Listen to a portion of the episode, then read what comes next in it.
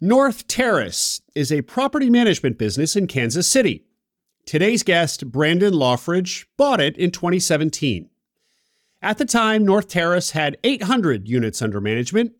Today, that number is 1,600, so Brandon has doubled this business.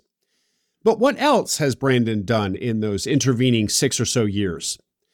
20xed the value of his Kansas City real estate portfolio and ownership of North Terrace has been key to the strategy. So today's episode is all about this question of whether and how buying a property management business can help grow a real estate empire. Brandon's the perfect person to explore the topic, not just because, well, he's actually doing it. Also, he's an enthusiastic proponent of ETA, entrepreneurship through acquisition. Brandon actually wrote a viral Twitter thread back in 2020 modeling out how to get to $10 million in net worth by buying a business. And his wife bought and owns a sizable local business herself. So while he considers himself a real estate guy first, Brandon has one foot solidly in our world of SMB slash ETA. He understands the power of both real estate and ETA and has positioned himself at a powerful intersection point between the two. A perfect pairing with this episode would be episode 206 from December 11th with Brandon Shields, who also bought a property management business. Two, actually. Link to that in the notes. Okay, please enjoy this conversation with Brandon Laughridge, owner of North Terrace Property Management. Quick announcement the webinar we ran with Sam Rosati week before last was fantastic. Recall, Sam covered how to do a financial model for a self funded SBA search deal. We had a huge amount of you register and attend. And now we've got webinar number two coming up next week, again with Sam Rosati.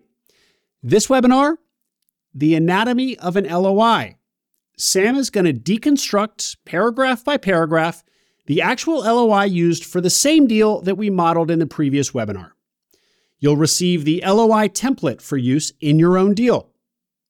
I find that composing and sending your first LOI is a bit of a mental hurdle for searchers, so come get perfectly comfortable with this document, what the language looks like, what its implications are, how your model should feed into it, and more. You'll learn this LOI template with us and then have it and be able to confidently use it in your own deal. The webinar is next Friday, February 2nd, 11 a.m. Eastern. The registration link is in the show notes. Look for where it says register for the webinar right at the top of the notes. If you can't make it next Friday for the live webinar, you can register anyway to get emailed a link later to the recording. And if you don't know Sam Rosati, he runs a boot camp for self funded searchers. He's an investor in search deals. He has his own holdco. He's a founder of SMBash. And he's not only a practitioner of all things SMB acquisition, he's also a phenomenal teacher of it.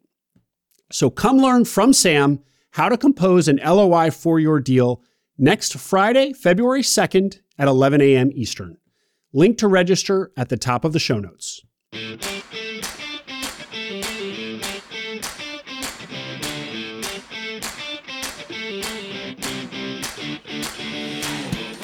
Welcome to Acquiring Minds, a podcast about buying businesses. My name is Will Smith. Acquiring an existing business is an awesome opportunity for many entrepreneurs, and on this podcast, I talk to the people who do it. I want to share an update on the Acquisition Lab. As you know, the lab is a highly vetted, cohort based accelerator and community for people serious about buying a business.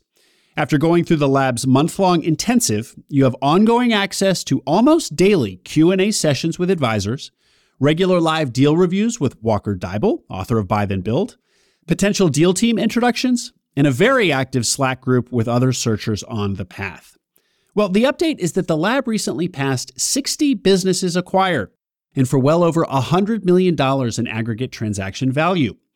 Also, all members now enjoy lifetime access to the lab. Because when you buy a business, it's often just the first of many, and the lab wants to support you in every deal, not just your first. Lastly, check out my recent interview with Shane Ursum, episode 105. Shane acquired a business with over a million dollars in EBITDA in just six months, and he attributes a lot of his deal success to what he learned in the lab.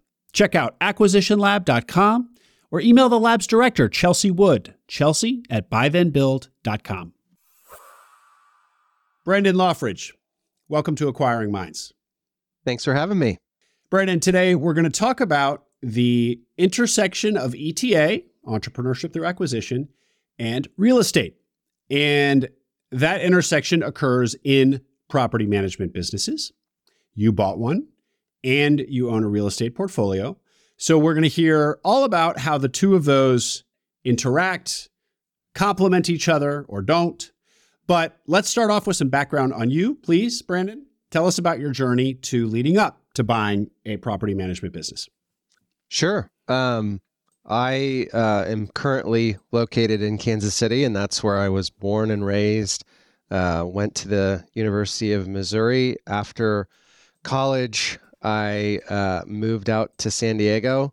Um, but prior to moving to San Diego, I had the good fortune of working for some very entrepreneurial uh, guys and some brothers. That's why I say guys in Columbia, Missouri, where the University of Missouri is.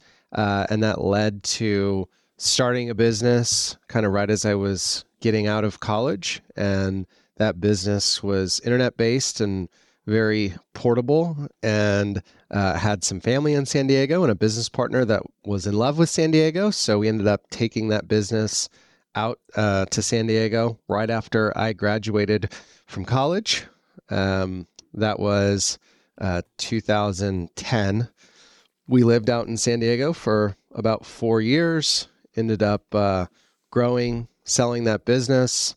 Um, had an opportunity to uh, kind of take a detour and join a private equity firm. Uh, obviously, I did not have a traditional private equity background, uh, and that was sort of my entree into officially doing something related to entrepreneurship through acquisition. Uh, I had been sort of a a hobbyist researcher prior to, to making that turn. Um, and then uh, ended up coming back to Kansas City, working for that private equity firm for a little while, um, launching a business that failed uh, after leaving that, and then realizing, okay, I need to buy a business here. I, I, liked doing that for the private equity firm, but I didn't really want to be transactional. Uh, I would I would like to buy something and focus on it, um, and ended up buying North Terrace, my property management business, in 2017. So coming up on seven years here in the spring. And where does real estate fit into all of this? Tell us about your portfolio. Sure. So that um, internet business that I mentioned, uh, starting out of college, uh, it was basically it eventually morphed into kind of just an online agency type of a business, search engine optimization being the core service that we offered. And anyone that's ever spent any time either in that world directly or um, has gotten into it to you know do SEO for their for their business or for whatever reason knows that um, it's a very very rapidly changing industry. That's sort of the only thing that stays the same in digital marketing, specifically in SEO. And uh, when your full business is based around that, it feels very fleeting and like Google at any moment could change something and kind of put you out of business. So I'd always had an interest in real estate. And in my opinion, that was kind of the opposite of uh, something where, you know, just a single change by one company could put you out of business. It's sticks and bricks and very basic and um, illiquid and very slow moving. So I started basically taking the money that I was making off of that business and what I could afford to uh, investing in real estate. And were these investments, or did you perceive that you would make a career in real estate? I think at the time I, I wasn't necessarily um, planning on making a full time career out of it. I had just, um, it was 2010, like I said, when we started that business. And I think that was, yeah, that was also when I bought my first investment property. And at that time in Kansas City, as a result of the great financial crisis, kind of 08, 09, you could buy a great house for thirty to fifty thousand dollars. And the main wow. limiting factor was basically how much stamina you had to look at properties in a day that were just listed on the MLS. It was not that deals were hard to find. So, wow. uh, yeah, I mean, huge regret now. It's easy to say in hindsight, but it would have been amazing to uh, to have focused on it at that point in time and raised a bunch of money and bought. You know, you could have bought thousands of houses like that that today are you know 150 to 200 thousand dollars. Wow. I, I remember, of course, that time very well, and I remember hearing about the the most hammered markets. You they just come up all the time in the news: Vegas, Miami. Um, what were some of the other ones? I mean, where, where speculation, you know, where the growth in speculation had been mo- had been peaking, of course, is where where it hurt the most.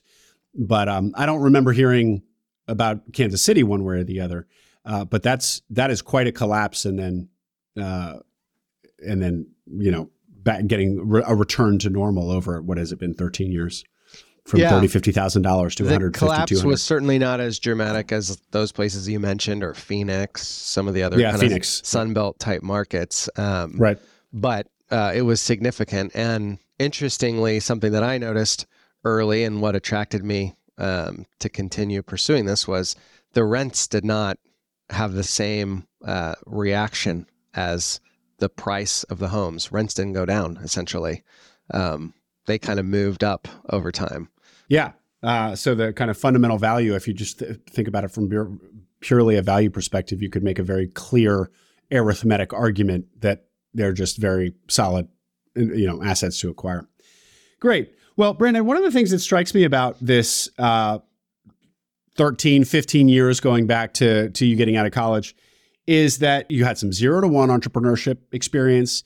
You had online digital uh, business experience, then private equity, real estate on the side. You're building this portfolio, and then and then buying a business ultimately. So you could have taken any of those and made a career out of them. Um, it, was there any and and where you have landed is that you're essentially a real estate guy, but also kind of an ETA guy. You bought a business that complements your real estate portfolio. We're gonna we're gonna hear all about that. I'm just curious if um, if there were why do you think you landed on on the path that you did when you could have followed any of those into uh, into into careers? I mean, digital is its own career, PE is its own career, real estate is its own career, the one you took, et cetera. Well, in terms of like making real estate my career, I knew that mm-hmm. I didn't want to um, go be a broker or a lender or something like that. Um, sort of a solo uh, business where there's not much enterprise value to it. You can certainly make a lot of money. And I would say um, from 2017, when I bought my business, until a year and a half ago, could have made far more money being a broker theoretically um, than owning a property management company. But I was just kind of um, long term oriented in my thinking and wanted to build something with enterprise value, not just you know uh, a Rolodex that in good times you can make a lot of money, but then in bad times you're scrambling basically, which is what a lot of brokers are doing now. I mean, transactions are obviously way way down. So to answer the real estate portion of your question, um, I landed on I wanted an operating business that could somehow kind of fuel and support um, focusing on building a portfolio over time. And I was not, you know, independently wealthy and able to just go buy enough real estate that I could manage it, you know, as my full time job. So, mm-hmm. um, but then in terms of landing on real estate, I had already, you know, been buying and building a small portfolio. Um, and I was, I had kind of gotten to the point where it was annoying as a side hustle and I needed to hire a property management company. Um, and I went through the process of, of looking, well, I used a third party property management company at one point and that was a pretty terrible experience. Um, I wouldn't say that I was uh, sophisticated at all in how I vetted that group. It was just a referral and went with it, and it was a terrible experience. Um, so then I started digging into the space, and um, for as much uh, uh, flack, I guess, as it gets as an industry, and it is certainly difficult. There's also a lot of opportunity um, and a lot of you know kind of bolt on businesses that you can build around it, even outside of the very obvious, let's use it to build a portfolio that we would manage. Um, and I had sort of separate from that decision making process decided that while it was exciting to uh, look at deals and buy businesses for that private equity firm, I got a lot more excited about uh, doubling something that you already owned than um, the inorganic growth of let's just buy more and more and more. Um, it's a lot more exciting to make a change in a business and see it forever improved over, you know, oftentimes relatively simple things. I know at this point the cliche is, you know, get rid of the fax machine. I think that's like the uh, SMB mm-hmm. Twitter cliche. Uh, but there's a lot of things like that, and it's just it's more exciting and interesting um, to do that and go deeper in one business to me than it is to just buy more and more and more businesses. So I think it was just the convergence of all those factors basically led me to hey, the shortest path to get to where I want to go is buy an operating business, and that operating business should be in real estate. And if it's in real estate, here's what makes sense. Yeah.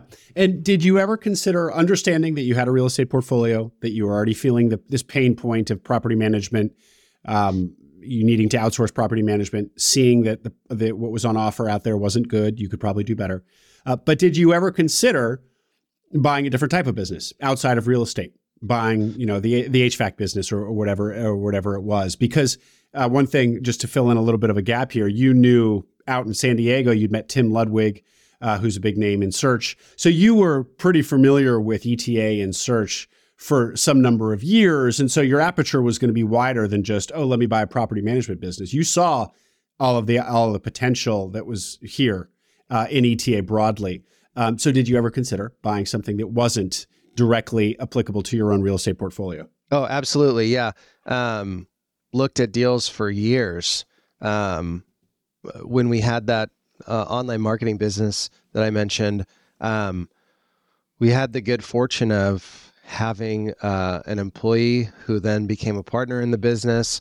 And obviously, it was I was very young. My partner is only a few years older than me, and this employee that we had who became a partner uh, really kind of ran the whole business for us at a certain point and we, we were pretty free i mean i would say maybe i spent 20 hours a week on that business itself and the rest of my time was free and i didn't have any kids and um, now it's one of those things where I see, I see just how much free time i really had and wasted. But um, i would typically Brandon, did you quote put in an operator and it actually worked? Uh, well we were still there and no we wouldn't have phrased it that way at the time. Um, and we were we were still involved in the business. Um, it's a it's definitely different because it was not um, yeah just buying a business and putting somebody in and hoping it works out sort of thing. We had built the business and he was there early, um, so yeah. really it was more of a he was a business partner. Uh, yeah, it just didn't happen to found it, you know. Um, so no, I wouldn't classify it as as the dream of putting in an operator. Um, but uh, anyway, so we filled our sort of spare time basically with just constantly looking at new opportunities, things that we felt like could scale much larger than that services business. Um, in retrospect, uh, to the detriment of the services business, because it was actually not as bad as we told ourselves it was as a business. But um, we, so we looked at deals for years in every space, and we got close on some. I mean, just uh, I feel like I looked at so many that now I've forgotten most of the specifics. But I know at one point we uh, we were fairly close on a um, fence installation business mm-hmm. in mm-hmm. um, Orange County that was pretty mm-hmm. interesting. Um, we dug pretty deep in the travel space at one point. Uh, because that had become a little bit in vogue in the search fund world in the same way that like um, document management and some of those other uh, sort of classic search fund industries get kind of have a moment and shine bright. And niche kind of travel tour operators where I th- we had gotten kind of not far down the path but somewhat serious about a, a business that took people on like niche vacations in Europe, basically, like go see castles in Germany and stuff like that. Um, so yeah, we had I had looked at tons of obscure operating businesses with little to no common theme other than obviously we would hope there was some sort of way that that we felt like there might be an edge in online marketing um, that we could bring to the table. And why do you think you'd ever closed on any of those if if the, if you this search, uh, such as it was, was going for so was lasting for so long? I mean, I think a lot of that searching predated uh, really my understanding of the SBA loan program. So oh. raising capital to uh, actually execute on one of those deals would have been. I mean, I feel like now I wouldn't. I would be very confident but at the time, to you know, find a business that's four million dollars in enterprise value and don't really understand that hey, there's this way to borrow eighty or ninety percent of that. Um, that would have certainly held us back. Um, and I don't know, we were fixated too on scalability to like an extreme degree, and like we don't want to do this if it can't be a huge business. And I've certainly changed my thinking on that um, and care more sort of about durability of a business and the ability for that business to last a long time rather than quickly get really large. Um, so I think we would shut down a lot of opportunities for that reason. You know, it's a somewhat attractive business, but can we grow it to 50 or 100 million dollars a year? No. Okay, we're not interested. Brandon, how how much damage has the, you know, kind of Silicon Valley giant, quick, like incredibly fast growing business that that that is the bar that we were all shooting for. Uh, how much damage has it done? Lost opportunities, lost talent. Who for years, you know, people like you and me who for years didn't go do something because they thought that we had this unrealistically, ridiculously high bar um, it's just it's really actually quite frustrating as I articulate it. Well, it is. It's an extreme amount of damage. It would be. I, am sure somebody's done this. The research. Obviously, you could quantify that in a number of different ways, but it's. I think it's interesting how and and we weren't just to preface this a little bit. We weren't necessarily like, oh, we need to have you know a Facebook level outcome or something like that. But again, like on the level of what I was saying, 50, 100 million dollars a year in revenue plus kind of opportunity, or this isn't worth worth our time. Um, and it's, I think it's caused a lot of damage because um, if you really look at who's successful, and and this took me a few years to come around and see this. You look at who's successful in a community and who do you want to be. Uh, typically, it's it's the small business owner that has a pretty yeah. simple business and has just kind of um, incrementally made that better over time. And uh, you know maybe bought some real estate or whatever. And it's just uh, yeah lifestyle business as a pejorative um, it's like the opposite to me. Whatever the opposite of pejorative is a compliment i guess uh, yeah. that's what a lifestyle business is to me. That's the whole point of a business. Um, yeah. so yeah it definitely caused us to waste a lot of time. As you graduate into being a business owner, you're going to want to optimize your taxes like never before. Because for business owners, effective tax strategy easily amounts to thousands of dollars per year in savings. Steed is a tax firm that creates personalized tax strategies for entrepreneurs and business owners, including searchers and acquisition entrepreneurs. Steed has specialists on staff who understand the challenges you face buying a business and can maximize tax benefits during the acquisition process. They're running an exclusive offer for Acquiring Minds listeners a free tax strategy session. There's a link in the show notes to book the session directly. So try out Steed risk free and see how their CPAs can deliver immediate value. You can learn more at steedstrategy.com or click that link in the show notes to book your free tax strategy session today. Well, another another reaction to your story there. Boy, if you guys were turned on by the idea of buying a business but you didn't know about the SBA possibility, that must have just gotten you really excited when you were like, you know, after years of thinking you were going to have to raise money from from investors or however you want to finance it to then learn, holy smokes, we can do that. We, we can get 80 or 90% of this thing financed by a bank. Yeah, that must no, have been an exciting moment. for sure. And I think there was two, like there was an initial couple years where I just didn't even know about it. And it sounds funny now, but I think 10 years ago, it was a lot less common. And there really weren't, um, you know, even today, a lot of people have the experience where they go into their local bank who says that they do SBA loans, and you say, I want to buy a business with an SBA loan. And they say, well, you can't do that. It's for equipment or it's for real estate or whatever. Yeah. You know, Yeah. it's just their understanding of the program. Um, so there's still a lot of that sentiment out there, kind of like in the non Twitter world. Um, and there weren't these like maybe Live Oak Bank. I'm sure it existed, but like I don't think that there were these kind of will go any anywhere focused on ETA type lenders um, that existed at that time. So it was definitely a much more niche thing, people doing it.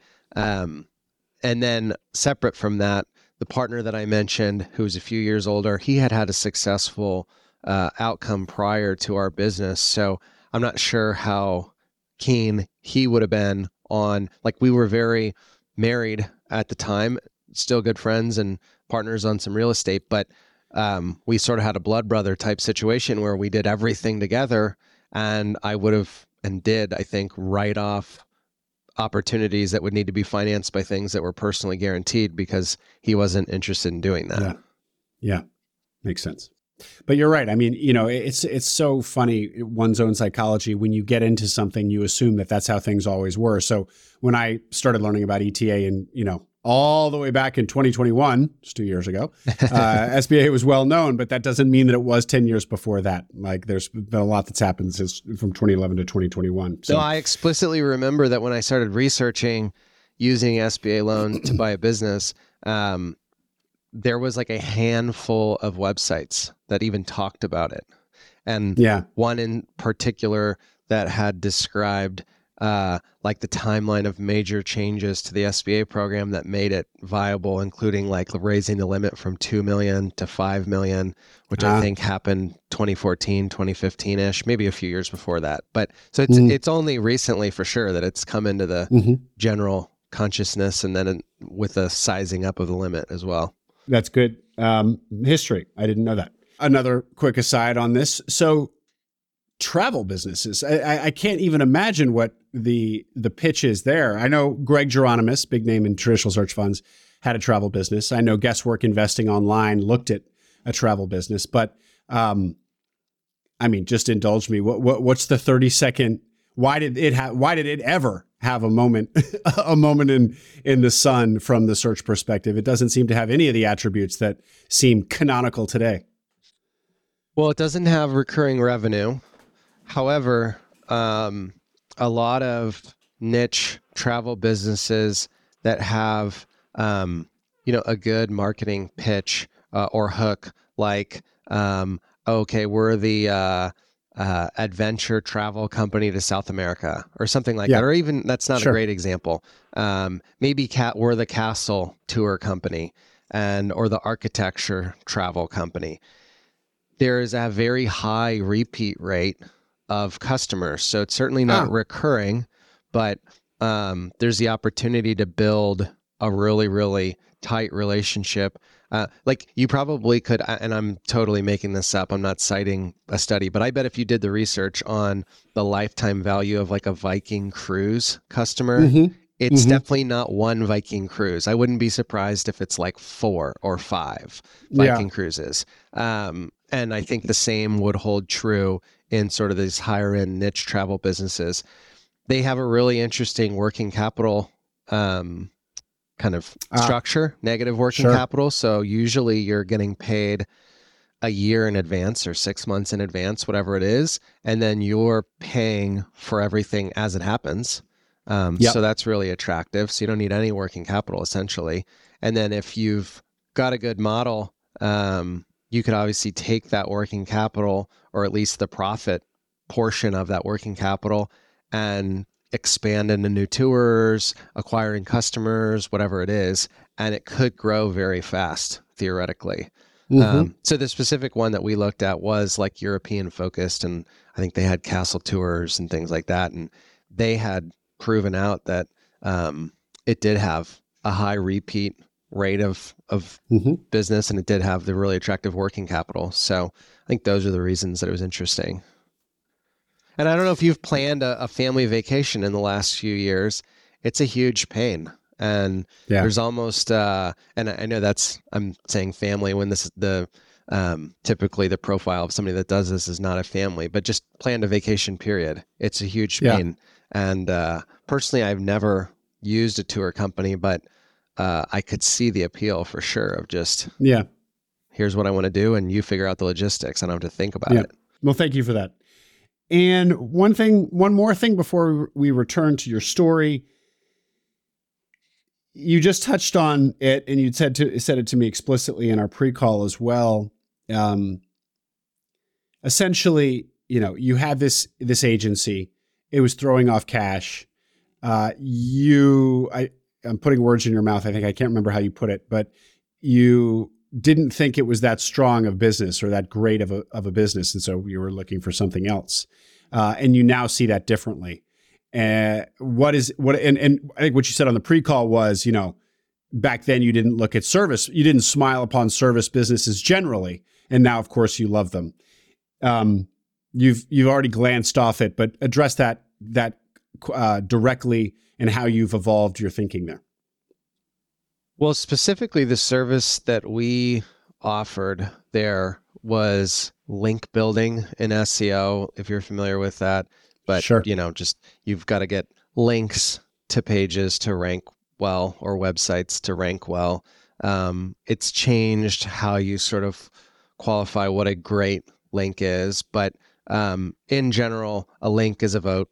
You go out and get more yep. votes, you know, and we were at the higher end of that. You know, there's everything from you can do very spammy stuff um, up to you know the best is going to be if like the new york times mentions you and it's just totally inorganic and or totally organic excuse me um, you didn't do anything except maybe produce some amazing content to get a link so that was the business we offered um, we uh, our client base however was not the end user it was large agencies where um, they would much rather instead of building up a capability in house to go out and get links. They would rather just have a price from somebody like us at that time and they can just mark it up or pass it on or whatever. It's um, you know just like a GC versus self-performing work. It's a lot easier yep. if you own the relationship to just mark something up. So we had quite a few really good high-level agency relationships. Uh, I mean, we had a ton of them, but if you look at the top customers that we had, um, that were spending a lot with us. I mean, tens of thousands a month up to, you know, I think the top top customers were probably over a hundred thousand a month, and for years.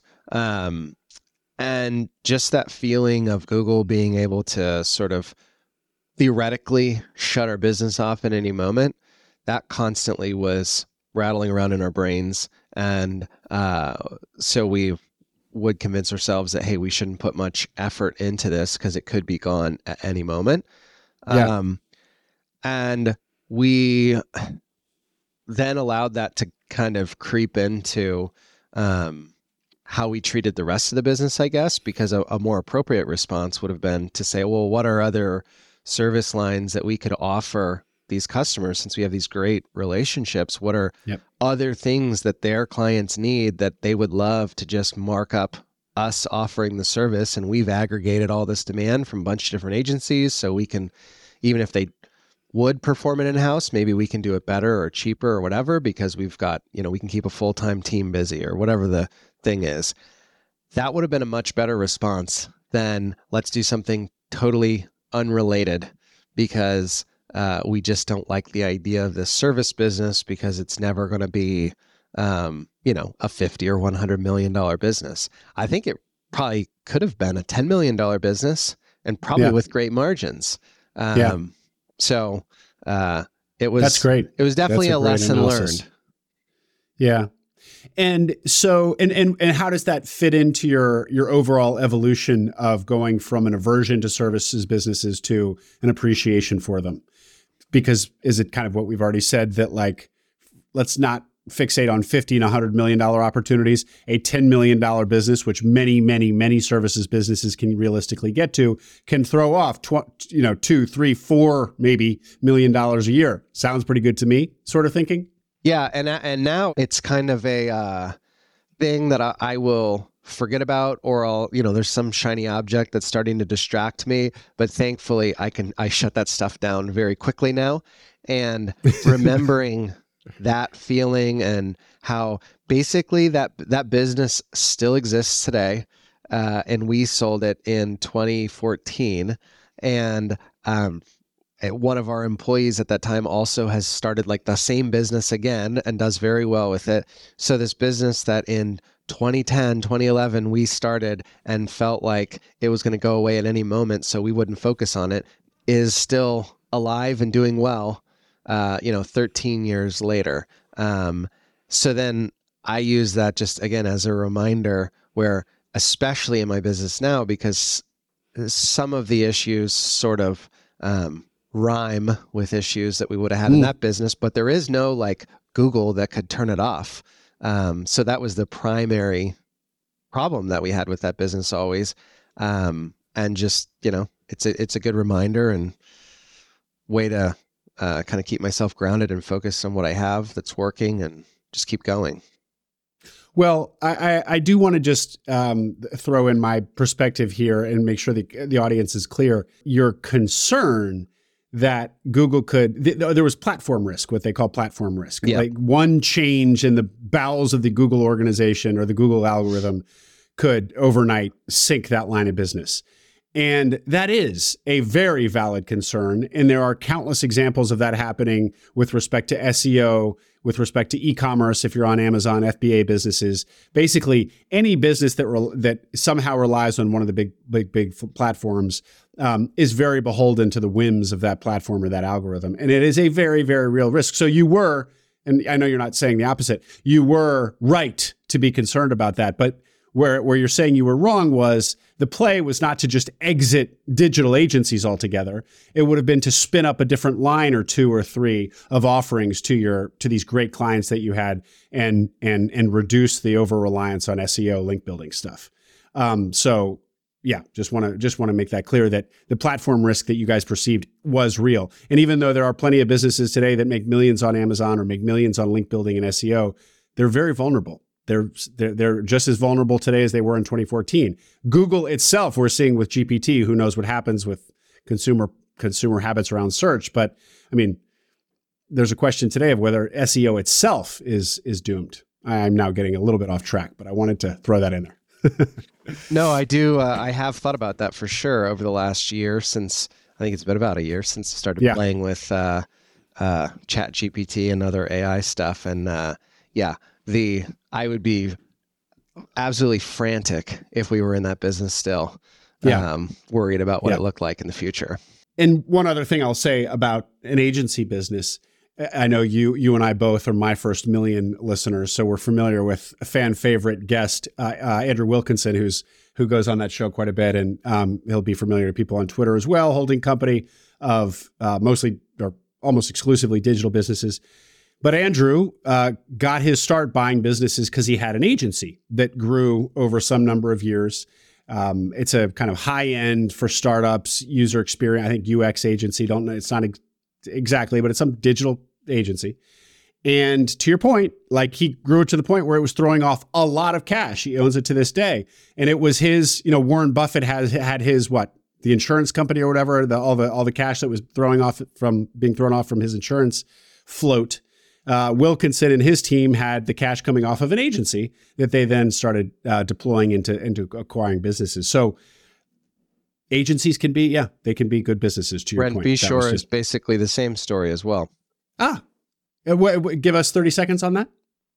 Well, with he had an agency business, and they they spun off a lot of startups, and uh, I don't know that any of those really became too much. Um, but then he went on to buy another agency business and kind of doubled down on their core, and it was doing really well. And then they used the cash that they were earning off of those businesses to go and buy unrelated businesses, and then built it to the level where uh, it was a pretty impressive holding company. Before then, now he does, you know, uh, institutional funds and has Yeah, investors, yeah. but that was all with his own money and, you know, uh, kind of a, a self funded search before that was a term. uh, great history there too.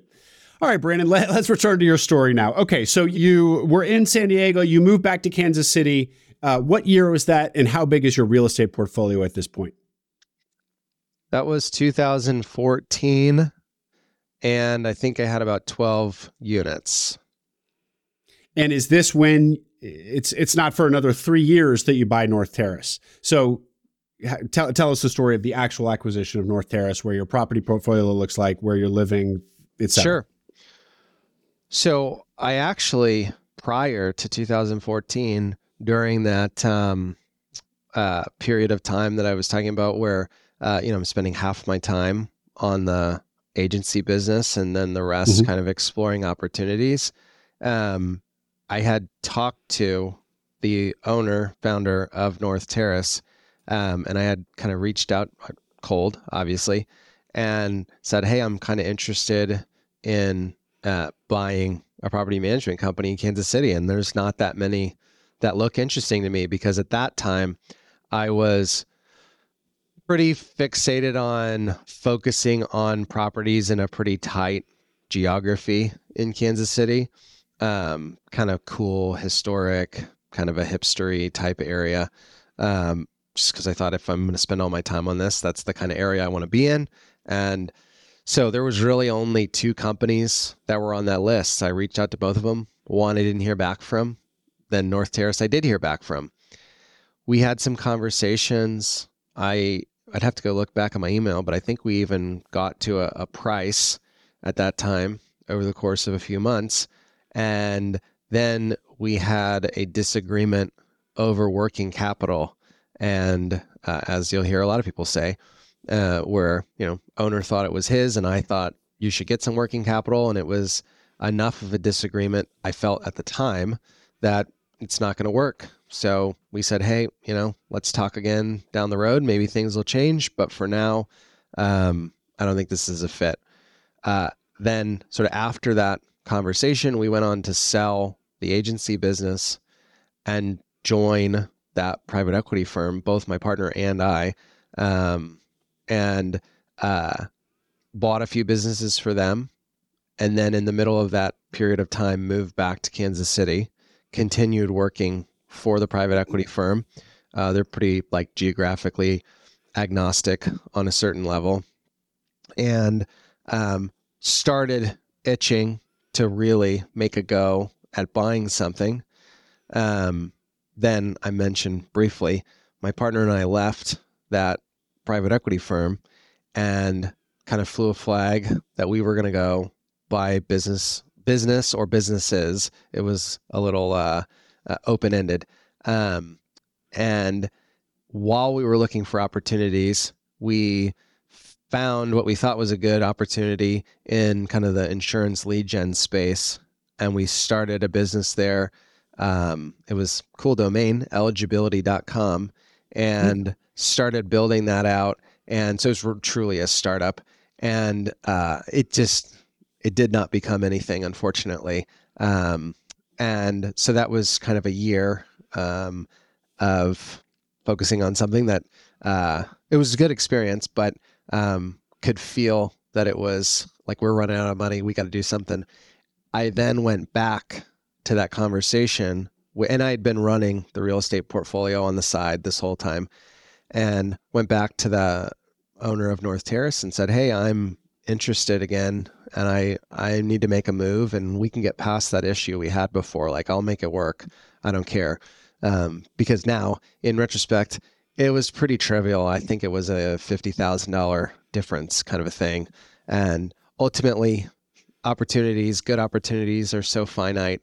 And I was so specific in thinking, you know, I want this company that manages this kind of property, and you know, a long laundry list of things that that this company met. So to lose the opportunity over, okay, industry standard is working capital works this way. We're not seeing eye to eye. Like I should just eat that and chalk it up to paying more for the business if I still like the price. Um, Yeah. So that conversation was uh, October, November ish of 2016. And we ended up closing March 1st of 2017. And so that was that did it. That that sticking point on working capital really was all that needed to be removed for the deal to progress. Once Pretty you said much. that, There he, was- he was in. There was some stuff in the meantime that helped a lot on the seller side. Obviously, I take no credit for any of that. Um, he had just happened to exit a few deals that um, the company obviously managed, multifamily deals. So that took out some of the issues with it's super common, and this is now an issue with with my business. Like it'd be pretty difficult to sell because a large percentage of what we manage are deals that I'm an owner in. So why would I not why would I want to sell that, but how could I sell that and how would that work? It gets kind of hairy for sure. Um, he had sold um, everything at that moment, uh, unrelated to me potentially buying the business because it was all before the conversation had started again. He had also bought a farm kind of 45 minutes away and was liking spending more time there. Uh, I had already demonstrated that I had some of the more difficult things, I think, to find in somebody that would buy this sort of business. Like just the like block by block kind of like obsession with real estate in the areas that we focused in. Like it's sort of hard to put a teaser out and say buy a property management company and then hope that the person that presents themselves just has that, you know, and he recognized that that was fairly unique. Um, so it was just sort of fortunate, perfect timing when we came back around to it. Why is a block by block real estate obsession? I love that, by the way. Why is that uh, something that's critical in in property management? I can understand that if you're going to be a real estate agent or if you're going to be a real estate investor, buyer, but a property manager, they don't need to have their finger on the pulse of the of the values of the market as much, do they? As the as those other groups I just said. Um, well, for one, it was a pretty concentrated client base. You know, we had about 800 units under management. Um, when I purchased the business today, for context, we're about double that. Um, but uh, I have a you know elaborate client concentration thing that I prepared for the business plan that I had to create for an SBA loan, and I don't remember exactly the sort of tail on it, but the top five clients probably represented half the business, and then it you know kind of fell off after that. So knowing what I know now, I don't find that very concerning. Obviously, at the time, it felt very concerning, and any reasonable lender is going to bring that up as a potential big deal, um, as they should. And uh, being able to demonstrate credibility to those clients and to the lender through just like, you know, we start talking about a property that we manage or one that we could manage, whatever. And I can say, oh, well, I know that was owned by so and so at such and such point, and they sold it and bought this. And just like all this, you know, deep domain knowledge that you would expect to take years of, of like being in the business to have, if I, I walked into it with some level of that, um, it's a lot more f- plausible that I'm not going to like lose Yeah. these clients because I don't know what I'm doing or I don't know the market Yeah. or whatever the case may be. Tell us a little bit more about North Terrace. You said it was it had 800 doors, 800 units under management. Uh, what else can you tell us about it at the at the moment and when you bought it? Sure. Well, at the moment that I bought it, um, we were certainly more, you know, quote unquote old school, I guess. Um, that's somewhat the business and somewhat just, you know, the market has changed. Um, one of the things that I really liked about property management is I felt like um, it was 10 years behind a lot of other businesses. I think maybe that's maybe it's not 10 today, but it's still a few years. You know, the things that have have become industry standard in say plumbing or HVAC or even more progressive like lead generation industries like mortgages. The way that a lead is worked, for instance, in the mortgage space, and go fill out a Quicken Loans Yeah. form and then like God help just- you. yeah, brace yourself. It's going to be hell for the rest of your life, essentially. Yeah. Um, it's the complete opposite in property management. It's you got to work super hard to get like a single callback, and I found that really attractive. Um, and we still have yep. you know super long ways to go uh, on getting to that level that I want to be at. You know, I don't think I want to be quick Quicken Loans of lead generation. You know how we work a lead, but still, there's a lot of opportunity there. Um, but we were extremely old school when I bought the business. Um, you know, didn't take online payments. It was like you come in on Monday morning and there's a twenty thousand dollars in money orders on the floor, which is like terrifying to me to think about now. But that was like every Monday morning, um, with like the two by four in the brackets holding the door closed, kind of a thing. Um, so uh, I'm trying to think of other good examples of how old school we were. I mean, no, the resident portal pretty much only advertised on Craigslist, just kind of like the, you know, doing business like it was 2000 or even before, maybe even. Um, yeah. Today, it's not like we're, you know, bleeding edge tech progressives or whatever. Um, but for the property management industry, especially for kind of this smaller scattered site, small apartment building space, um, we at least have all the basic blocking and tackling done that you would expect in larger buildings, the obvious resident portals and online payments and we have a more professional office. It doesn't you know when i bought the business the office had all these like little pony walls and you could hear every single conversation that anyone ever had. There were no private offices which was like crazy. Um, to me and drove me nuts so i'd always be outside on my phone um, so yeah, we've made a bunch of incremental changes like that, but uh, and uh, employee wise, we're probably about double uh, what we so that's kind of tracked. Um, I think we are kind of at a tipping point though now where incrementally you can we can add units faster than we have to add labor on the management side, which is an interesting tipping point, obviously, to be at.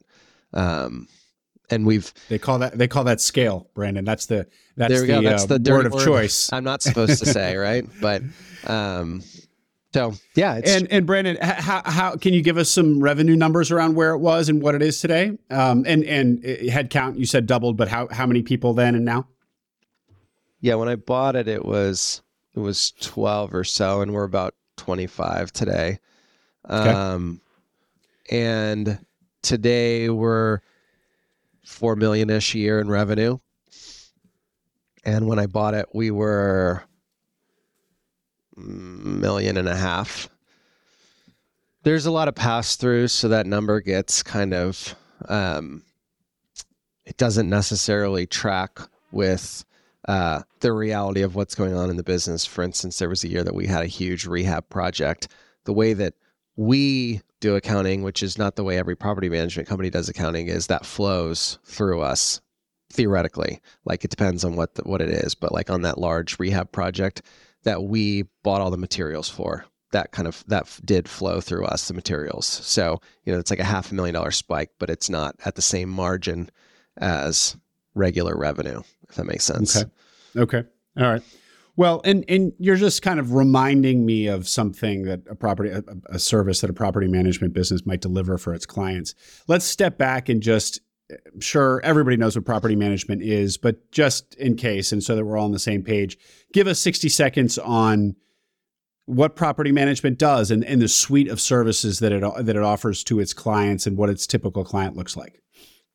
Sure. So, like I mentioned, we focus on scattered site multifamily. So that's 10 to 100 units for the most part. Uh, we do have a little bit that's larger than that where there's staff on site, but our typical property is, let's say, it's 40 units. Um, this the staff all works out of our central office. Uh, we don't um, have a single person that does essentially everything on the management side for that business in the way that you would if you had, say, a 200 unit apartment complex and you've got someone on site to do all of the management functions. They're going to do everything. So, the services specifically that we provide to a property, we do the leasing. So, we're going to market it online, uh, you know, coordinate professional photography and 3D tours. We pretty much do those on every unit. Um, leads are going to come in. We're going to work the leads, do showings, process applications, um, process renewals, just everything around uh, keeping occupancy high, essentially.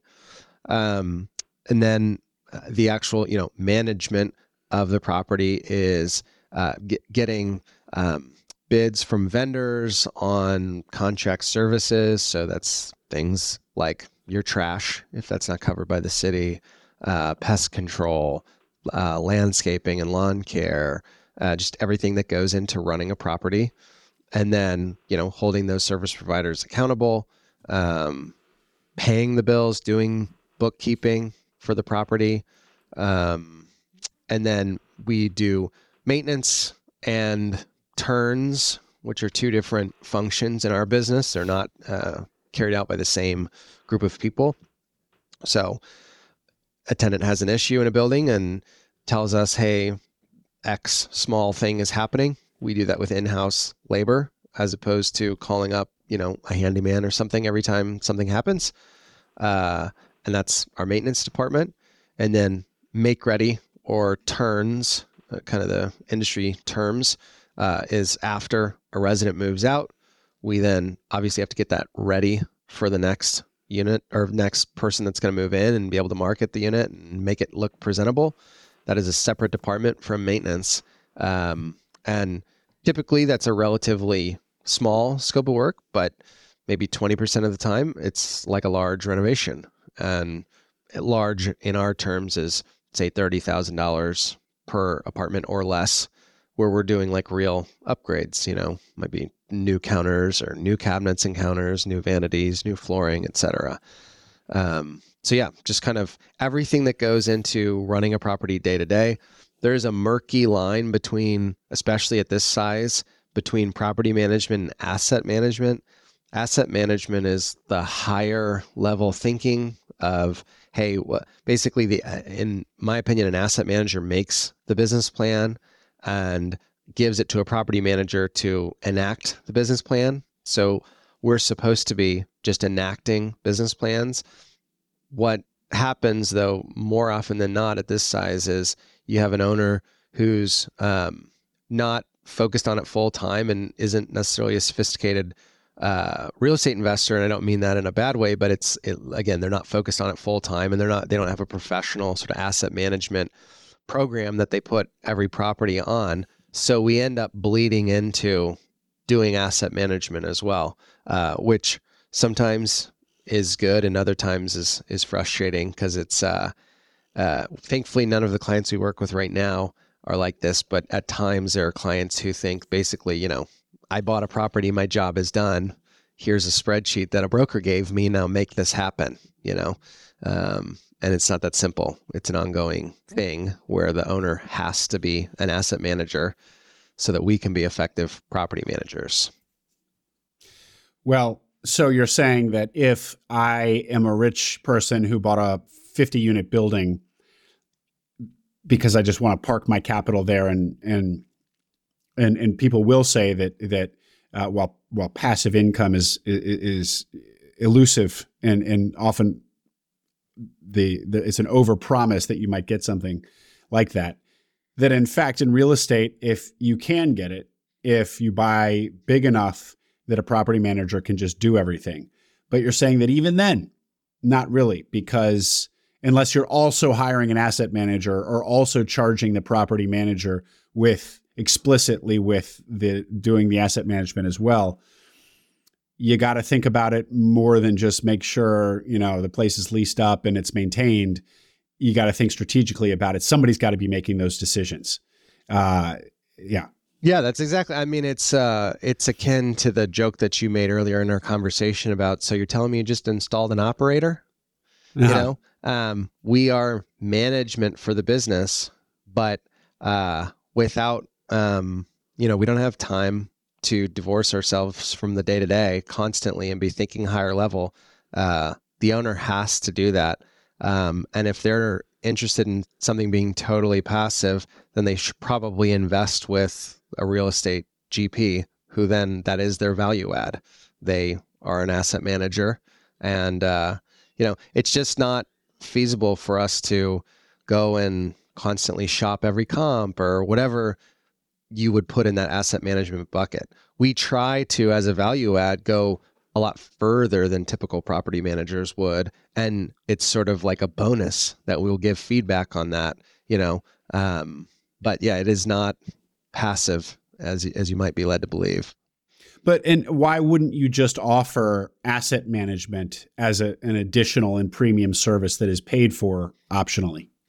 We should. I mean, it's um, it's an interesting uh, sort of case study and understanding what you're buying, basically, where um, there was that, like I mentioned, the client concentration. And a lot of the reason I think that those clients chose North Terrace was because, and North Terrace was really just, uh, it wasn't just the seller, but, you know, more or less at that time, it was the seller. He was a lot more involved with each individual client than I am. We have just more structure and um, hierarchy where there's certain things that I'm just there's certain clients where I'm really just not that involved. We just do property management and that's sort of the end of it. But for instance, at that time, he wrote all of the monthly reports for every single property.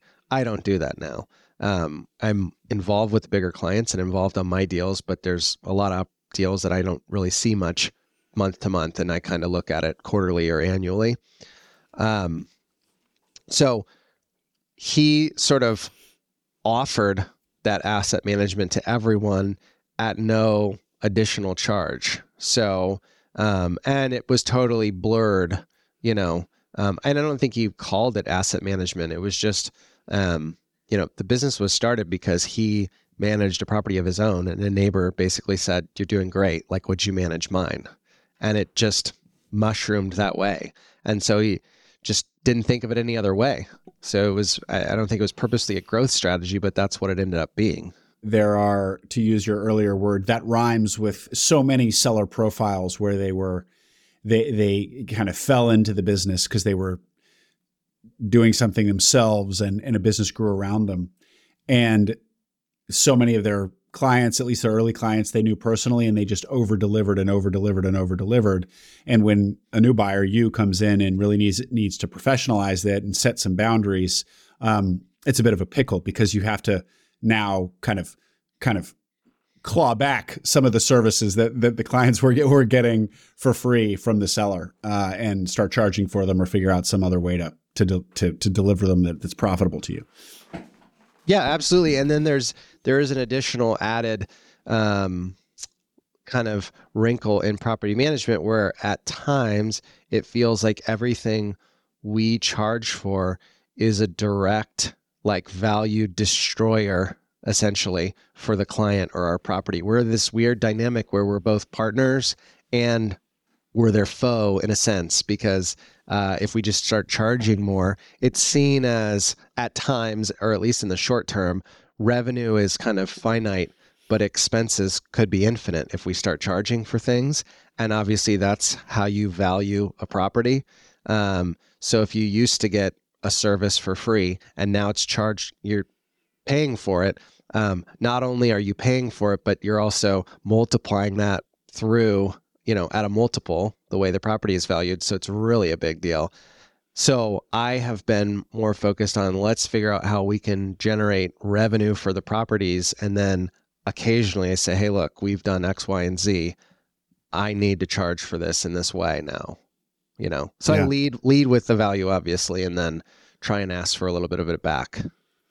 And is the is the kind of counter point to them, you know, yes, this is some money up front. Yes, it might look like it hurts your you know, when you take the cap rate, it, it might hurt. Basically, I'm just looks like might look like I'm destroying a little bit of value of this asset. You probably don't want to use that word, um, but in fact, you know, I'm I'm I'm I'm tending to your business, your asset, and in the long term, this is simply an investment. You're investing a little bit more now for you know a better maintained property, higher rents, whatever it might be uh, over time.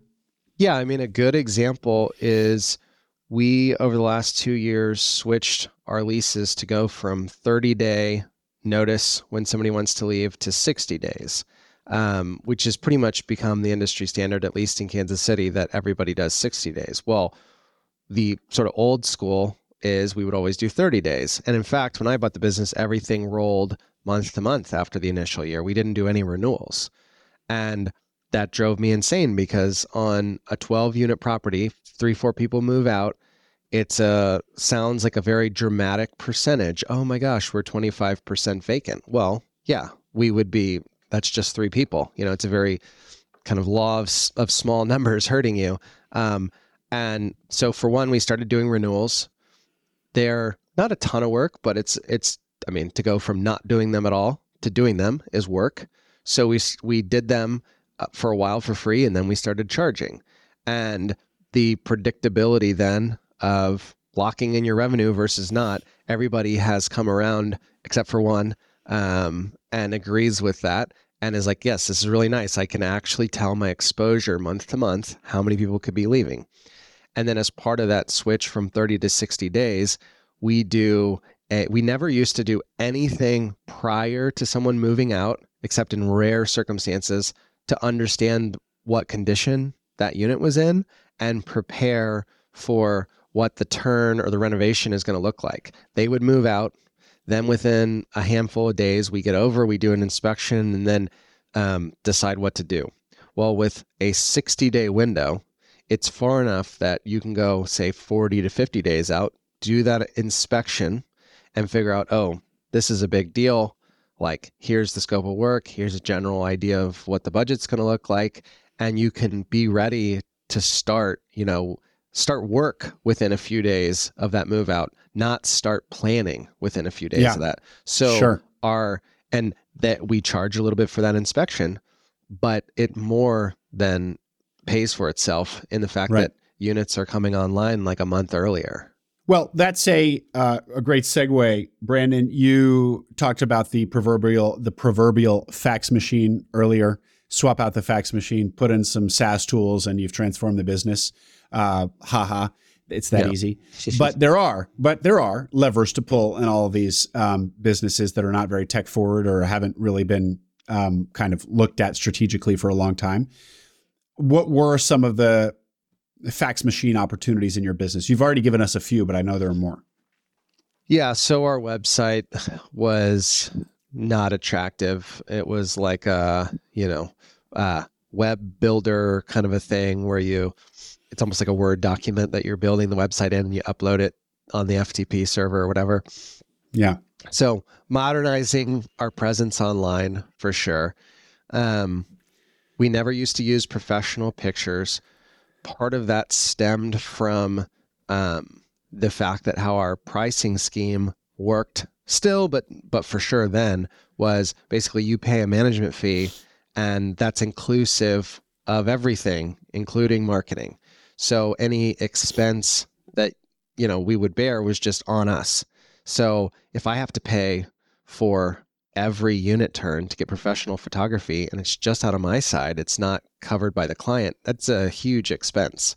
Um, but then just kind of like the example i just gave about increasing turn times it's pretty obvious that professional photos are going to help rent units faster.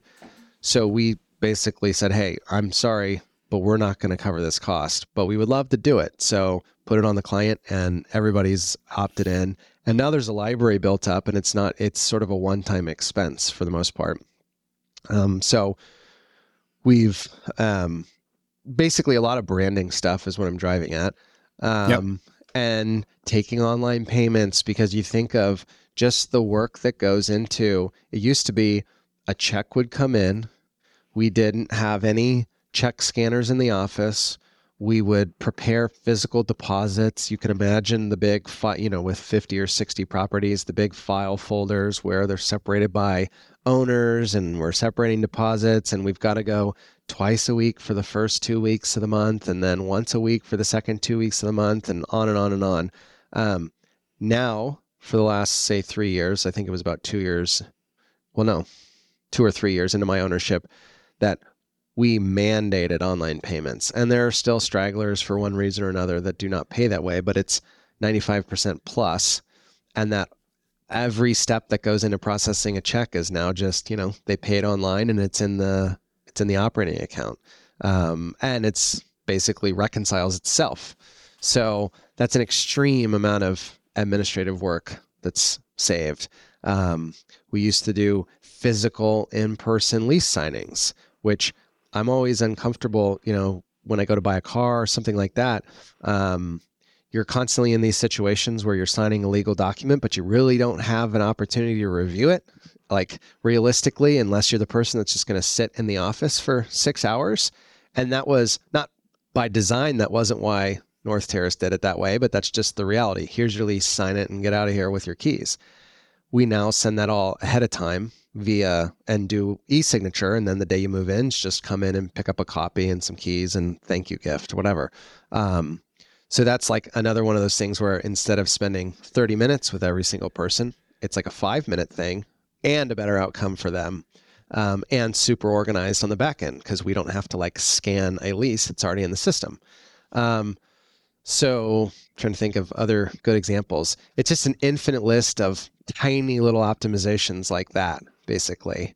Um, you know, using uh, we weren't cloud based before. We had a server, but it was physical. So you think about you go inspect a unit. What does that look like? Well, everyone, of course, uses their personal phone.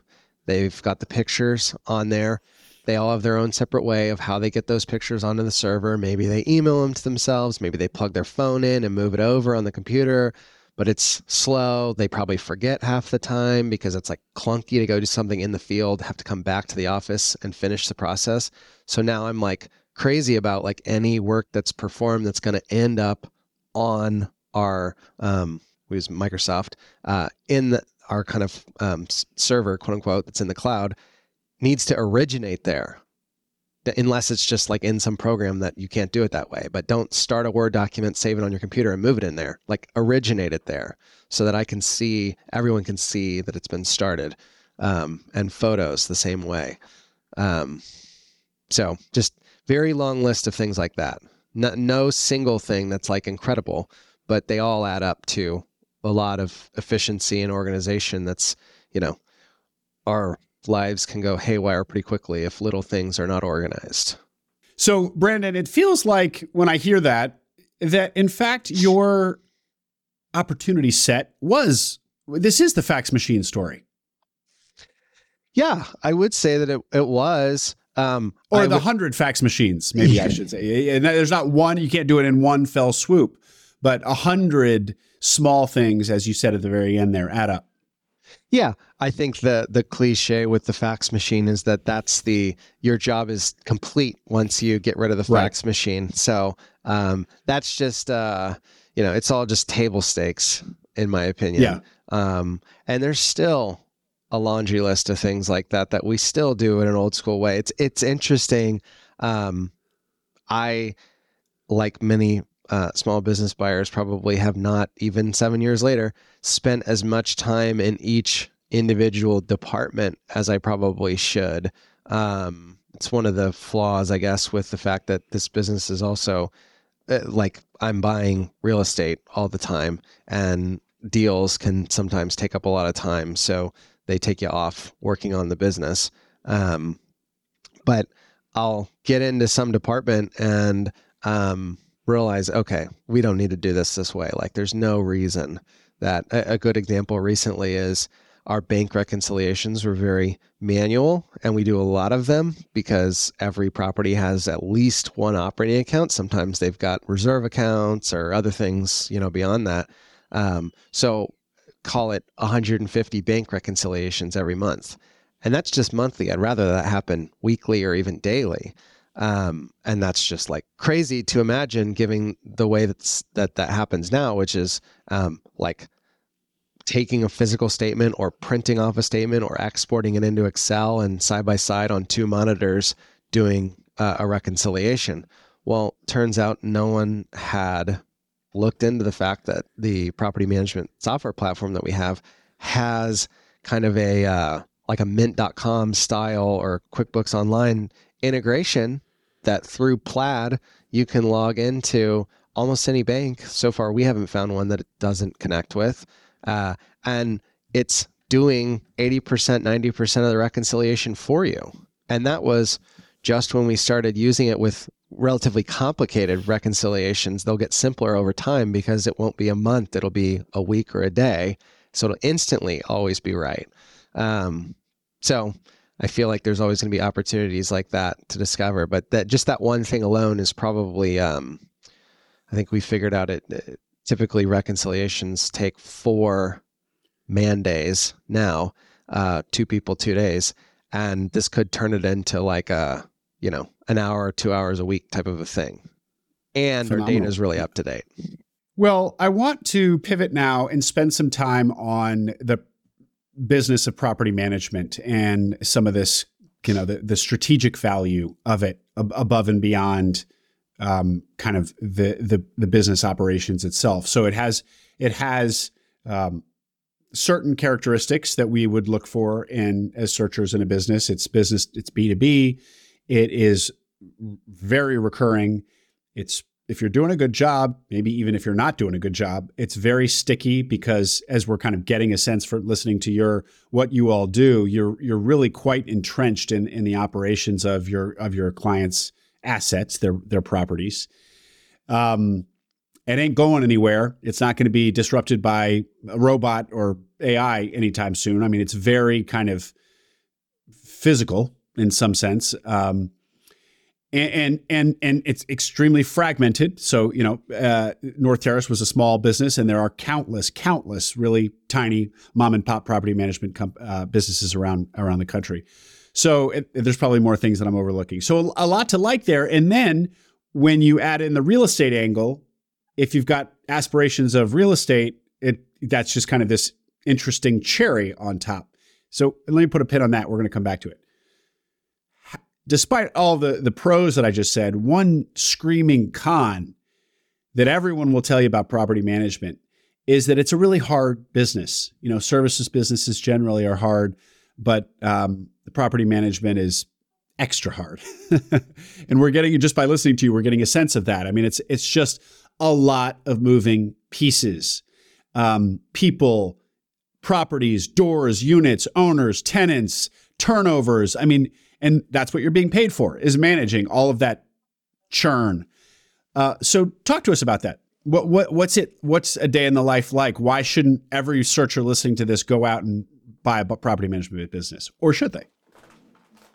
Um, well, it's starting off with a little aside. It's one major downside that popped in my head for whatever reason uh, during that question was the fact that I am envious of businesses that have uh, more pricing power than we have. We don't have much pricing power.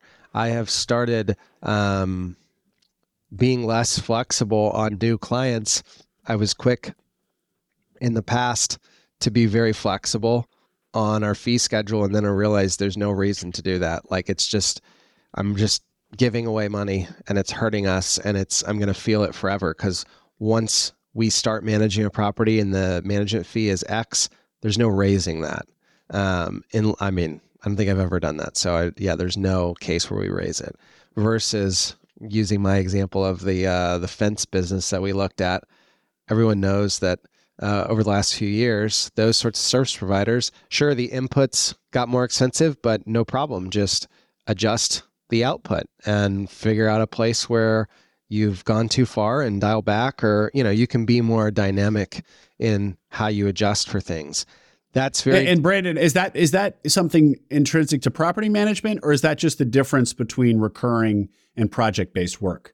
Where in recurring it's a little bit that actually might be one of the flaws of recurring is that it's hard to raise your prices because you're you're not going to market every time you you know whereas pro- project based you're you're re-going to market all the time so you can choose to raise your prices pretty and and and you know much more frequently. I think that's true but i think it's like really accentuated in property management kind of for the reasons that i said earlier where every dollar that we make is a dollar that a property doesn't make and it's you know then call it $20 in value for that property that if you look at it that way as a finite thing where revenue is unchanged um, so yeah, I think you're right. That is an issue, recurring versus project, but it's like even more significant here. You know, I get price increases on software platforms that we use annually, and I don't say I never expected right. this price right. to go up.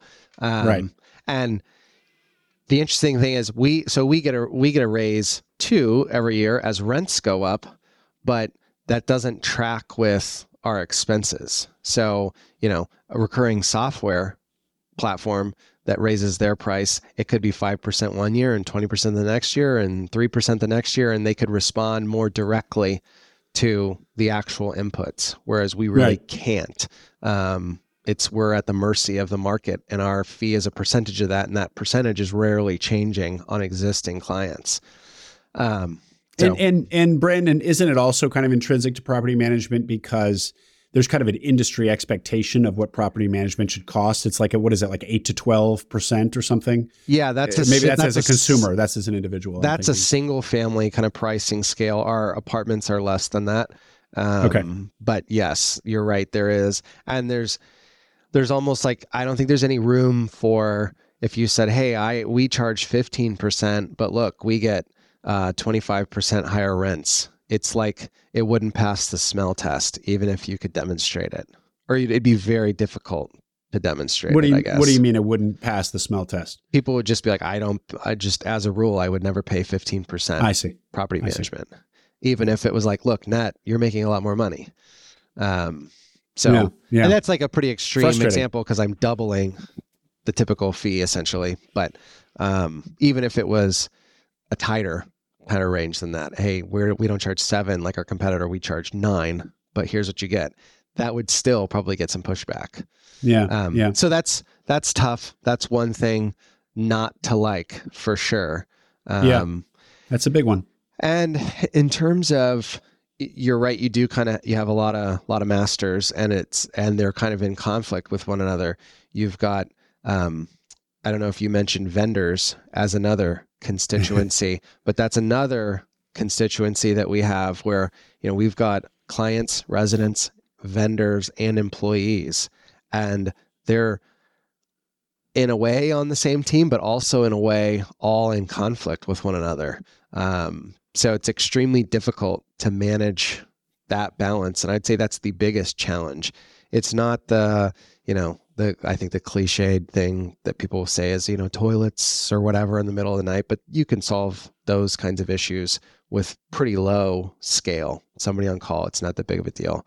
Stuff hmm. happens over time. It's just normal small business problems essentially. Um, but that constant sort of tension between um, how do you deliver the message to a resident that I'm sorry you're unhappy with X, but it's not in the budget and you know, we don't think that when you lease that apartment there should have been an expectation of X being as good as you're hoping for. It's just yeah. there's a lot of like murky, nuanced situations like that where there's no good closure for them and it's frustrating to sort of be the on the chopping block for that because you know, we don't we're not going to throw our client under the bus and say, "Hey, I'm sorry, um, you know, uh, Will owns this property and he's really not interested in paying for that right now." You know. Well, it's it's a good point too that maybe correct me if if wrong the one of the difficult parts of this business is that you're the you you where you sit, you get to absorb all of the negative energy of the tenants. You're the buffer yeah. between uh, the, that, the, the tenant and the owner. Um, you're always the bad guy. You're always the one, just, yeah, like I said, absorbing that energy and having to kind of try to diffuse it if you can. It's true. Um, we deal with that in a few ways. One way we deal with that is by just vetting the owners and the properties that we will work with on the front end. Um, we're not mercenaries, uh, and if you can tell that the person is is not going to be good to work with, just gonna kind of get those signals, then we're not going to do it. Um, that's not how we're going to say it to them, but just you know, probably going to blame it on the property or something. And then if the property is not a fit, that's pretty easy to just say. I, I mean, usually people aren't emotionally attached, and you could just say, "Hey, I'm sorry, this is just kind of a crummy property. We don't want to do this."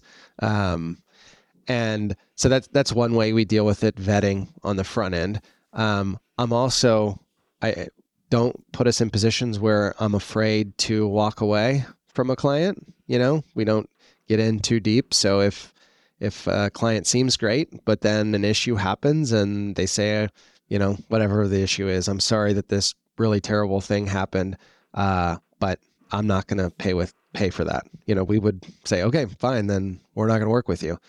Um, and then we do a lot to try, and they're very small things, but try and be um, not just there's this kind of like old school landlord uh, ethos of like you know we do what the lease says and that's the end of it kind of not like customer service oriented at all. Um, and it's pretty basic stuff but like we do a little move-in gift that i mentioned earlier when they sign a lease we actually leave it in the unit we don't give it to them when they come into the apartment so it starts off with our leasing team is great. They're very like that's the fun part of leasing an apartment. So it's kind of easy to be really positive there. Um, they make sure it's a great experience. Then the first interaction they have with us when they move in on moving day is they've got a surprise little gift bag from us and it's got you know it's kind of like useful stuff and it's a water so that they can take a break from moving and like just kind of thoughtful um and nice. then yeah and we check in with them um we do like a bonus program for one of the things I'm always talking about on Twitter is Google reviews. We do a bonus program where we ask, hey, how did um, that service order go today? If they say it was good, if it was bad, we deal with it. If it was good, then we say, hey, we'll give a $10 bonus to the maintenance tech that um, did that today. Uh, if you just mention them by name in a Google review, and we really yeah. follow through. And that has been an amazing hack. And it's like it kind of spreads throughout the business and um, so we also then give a bonus quarterly to whoever gets the most Google reviews on top of just the per review mention. Yeah. Um, and it's it allows everyone to talk about a lot more positive things and you know not get so down when they're only dealing with complaints. You know. That's a great little hack, and I feel like anybody running any sort of business where they're interacting with the public and they, their teams are interacting with the public, you could doesn't have to be property management. You could offer a same sort of incentive that's um, to to the consumer, and that that indirectly trickles up to the to your st- to your crew people. Yeah, and it's yeah that one has been very successful for us. One of the things that you said in the pre-call, Brandon, was that um, because the business is so difficult, the business of property management is so difficult. Rather than seeing that as a negative, you saw that as opportunity. Can you just articulate what you meant there? Yeah, I mean, I think it, like I just mentioned, that old school attitude of we do what's in the lease and that's it. Um, dropping that attitude for one, to the extent that it's possible, because you that doesn't inherently have a limit. Like, yeah, sure, we could come and do your laundry for you too. We'd probably be everybody's favorite landlord if we did that. So, within reason, what we can afford to do, um, just not having that attitude um, and being customer focused without uh, it having any sort of not only does it not have a negative implication for our business or for our clients in terms of like costing them more because we're just like oh you know screw it on the late fees or whatever. Like we're enforcing policy um, but we're doing it positively and we're doing a lot of stuff uh, above and beyond um, so i would say that's the main way that we've um, kind of dealt with that challenging opportunity um, and not just you know sort of been frustrated. Okay, well we're we're bumping up on time, Brandon, and I want to spend the rest of it talking about how this can complement a somebody building a real estate portfolio. I asked you on our pre-call, are you a real estate guy with a property management business or vice versa, property management business guy with some real estate holdings? And you self-identify as a real estate. You're real estate first. So we've spent mo- most of our conversation talking about property management business because this is a searcher audience. But now let's let's bring them together.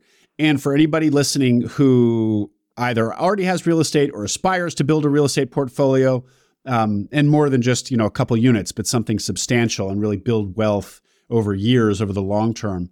Um, how talk to us about how owning a property management business has served that goal and how it fit, how it all fits together. Yeah, I mean it. Um, it makes me think again of that comment that you kind of made about oh, it turns out real estate's not as as passive as we've been led to believe. Um, it's not. It's a business, just like any other business. I think that there is more infrastructure in place in the real estate in- industry to allow it to be a more passive business than, you know, just buying uh, whatever operating business in another state. Like it's feasible to think that you could buy an apartment complex in another state, and there are people you can find and put together a team to run that business for you. But it is still a business that you have to oversee, and um, that's what I want. I wanted to build a big portfolio and to give me the time uh, and space to oversee that business. This is the clearest path uh, was you know find a, an operating business that allows me to focus on my real estate portfolio.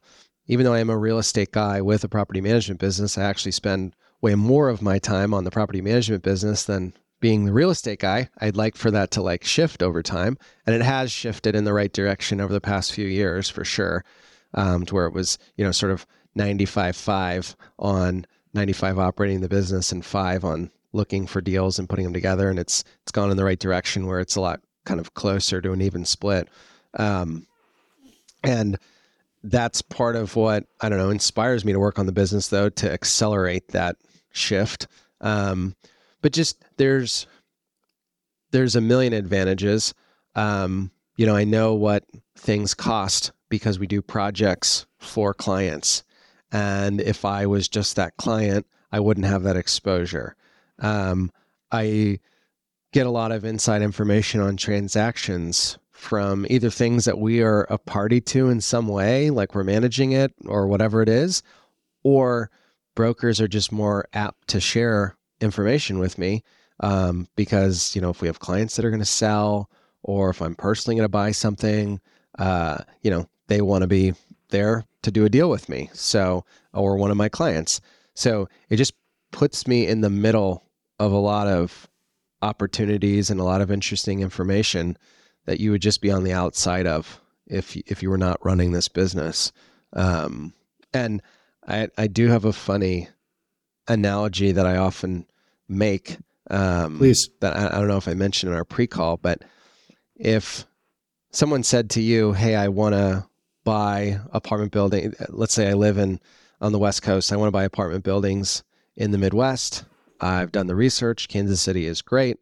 Um, I have started talking to people about deals, and now I just need to hire a property management company uh, to kind of make it all happen and come to life. And I'll I'll give them the spreadsheet, and they can do it. Okay, that I'm saying it in a little bit of a flippant way, but it doesn't sound that crazy. But if you change that from real estate to anything else. You said, uh, I always say barbershops for whatever reason, but if you said I've identified that barbershops are uh, undervalued in Kansas City and they charge too little for haircuts, and it's actually shocking. They uh, the haircuts look just the same there as they do in LA, and all I got to do is uh, find the uh, barbershop management company who will put my business plan into practice and execute it perfectly. You'd be like, this person is insane. Uh, this is the worst idea I've ever heard. Um, so uh, I, I, don't know if I just had to gratuitously get that uh, illusion that I like to make in there, but that's um, good. That's kind of why you always, as a owner, have to at least plan to do the asset management because it's just it is not that simple um, that you can just flip it over to somebody and it'll come out the way that you were promised. Mm-hmm. But for whatever reason, we've we've all been tricked into thinking uh, that's possible. Even even I have been tricked into thinking that's possible to a higher degree than it is, seeing it fail over and over. Well, okay, so you do you have just explained that be owning a property management company does have this kind of knowledge flywheel effect of being a player in the local market. You, you, you got access to all of these all this information that you might not otherwise, and people too, uh, presumably. Let's take the question of property management o- owner and real estate uh, portfolio owner in three parts. So, if you already have a real estate portfolio, which you did, if you don't, nor do you have any intention of building one, well, how does property management look to, as a as a business to get into? And finally, if you don't yet have a real estate portfolio, uh, is is prop buying a property management company maybe an accelerant to get there. So you didn't have to memorize those. I'll take them one by one. so the first one was was you, Brandon. Like for somebody who already has more than like a unit or two or three, but maybe a substantial portfolio, and they're entrepreneurial. They're not just a real estate investor. They might want to buy a business or have a business one day. Sounds like at least based on your experience, buying a real a property management business makes sense. How would you what would you tell that person? Yeah, if they're going to actually operate the business or have a partner that's going to actually operate the business and they'll really be involved, um, then yes, I think it makes sense. Um, if they're just doing it to say we have our own management company, but they're not going to be that involved, then I think it's a lot more of a toss up whether that makes sense. I, d- I have seen clients uh, of ours who said we're going to bring management in house and started a property management company, but were not like in the business themselves, and it did not go well. You you should at that point just hire somebody like us, um, yeah, because it's effectively yeah. the same thing. Great. Now, what if you are just a searcher, no interest in real estate, you don't have a portfolio, nor do you intend to build one? What what so so the just the the the, the merits of property management without any kind of strategic play into into a real estate asset builder, what would you say to that person? Is it a we, have talked about the pros and cons, but would you say look elsewhere, or what would you tell that person? I would tell that person at the moment it's definitely a good momentum business. Uh, there is like um, institutional demand to kind of aggregate property management companies, especially in the single family space where mm. if you had an opportunity to buy one or a few property management companies, um, there's a real opportunity to professionalize those and then sell them on. As a business that you're thinking, I might hold this forever, I don't see the point in doing it if you're not also going to be building a portfolio. That's what's so attractive about it is the fact that it's this rare business where the operating business, you know, could double, for instance, like mine did in seven years. Um, but the your portfolio, like my portfolio, is 20 times larger than it was when I bought the business. So business 2x, portfolio 20x. That's I can't think of many other examples of businesses where um, you kind of move the client base in your direction a little bit more proprietary to your own deals or whatever it is in that other business and not scale the operating business kind of in lockstep. So that's really attractive and makes those kind of problems we were talking about before with all your kind of cons- different constituents with opposing issues. Uh, it lessens the blow a lot when you think about it that way. Um, so I would say it's one of those two things. Either you're going to build a portfolio or you're optimizing a business to sell it on to kind of an aggregator. Um, just a pure third party business that's going to be around forever. I don't know if that's an interesting opportunity to me. Great. Thank you. Um, but let me just uh, double click on the 20x your real estate your real estate portfolio 20x your property management business doubled Eh, sorry, and so you're you're saying that you 20 extra real estate portfolio because of the strategic play that that that is North Terrace. Yeah, like it wouldn't like if you had didn't have North Terrace, you wouldn't have 20 extra real estate portfolio. Correct. I would not have for sure. Okay. Okay. Great. Well, that's pretty compelling. But what about the you know you had said going all the way back to the top when you were in private equity with your partner and friend and you guys realized that like doing transactions was less fun to you, which is kind of like what you're kind of implying that that's what private equity, a lot of private equity is. If assuming you're not on the operations side of private equity, you're like the private equity one doing deals. A lot of it's just doing deal after deal after deal, or and yeah, and growing inorganically. And you really liked the idea of getting into a bit, buying a business, and then getting into it and pulling the levers and making it grow. And you've done that in your property management business. Um, but we're also hearing that you've been doing a lot of real estate deals as well. And in fact, you'd like to shift much more of your attention to doing more real estate deals. So isn't doing real estate deals just that kind of just transaction by transaction by transaction, the same thing that you didn't turn you on about private equity? No, I classify them totally differently um, because uh, I don't want to say it's like easy to buy a property. It's certainly not easy, but it's nothing compared to buying a business and just the level of um, you know nuance that comes with buying a business. Uh, it's really w- when we buy like an apartment building, we're just buying a client. Uh, you know, it could be someone else could own that building and we manage it for them, and it's going to be basically the exact same output on our side. Um, or I might as well buy it or put together a group to buy it because it's going to be the same amount of work, and at least we also own the building.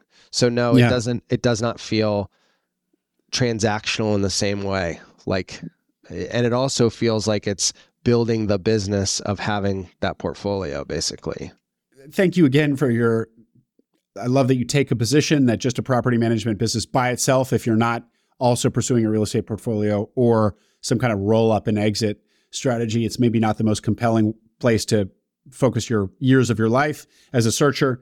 But what about one of the other kind of strategic fantasies people have about property management where you it, it, it, touches all the, the, vendor relationships that you talked about. You touch so many different vendors general contractors hvac all I mean, basically all the vendors that service the properties you have these relationships with.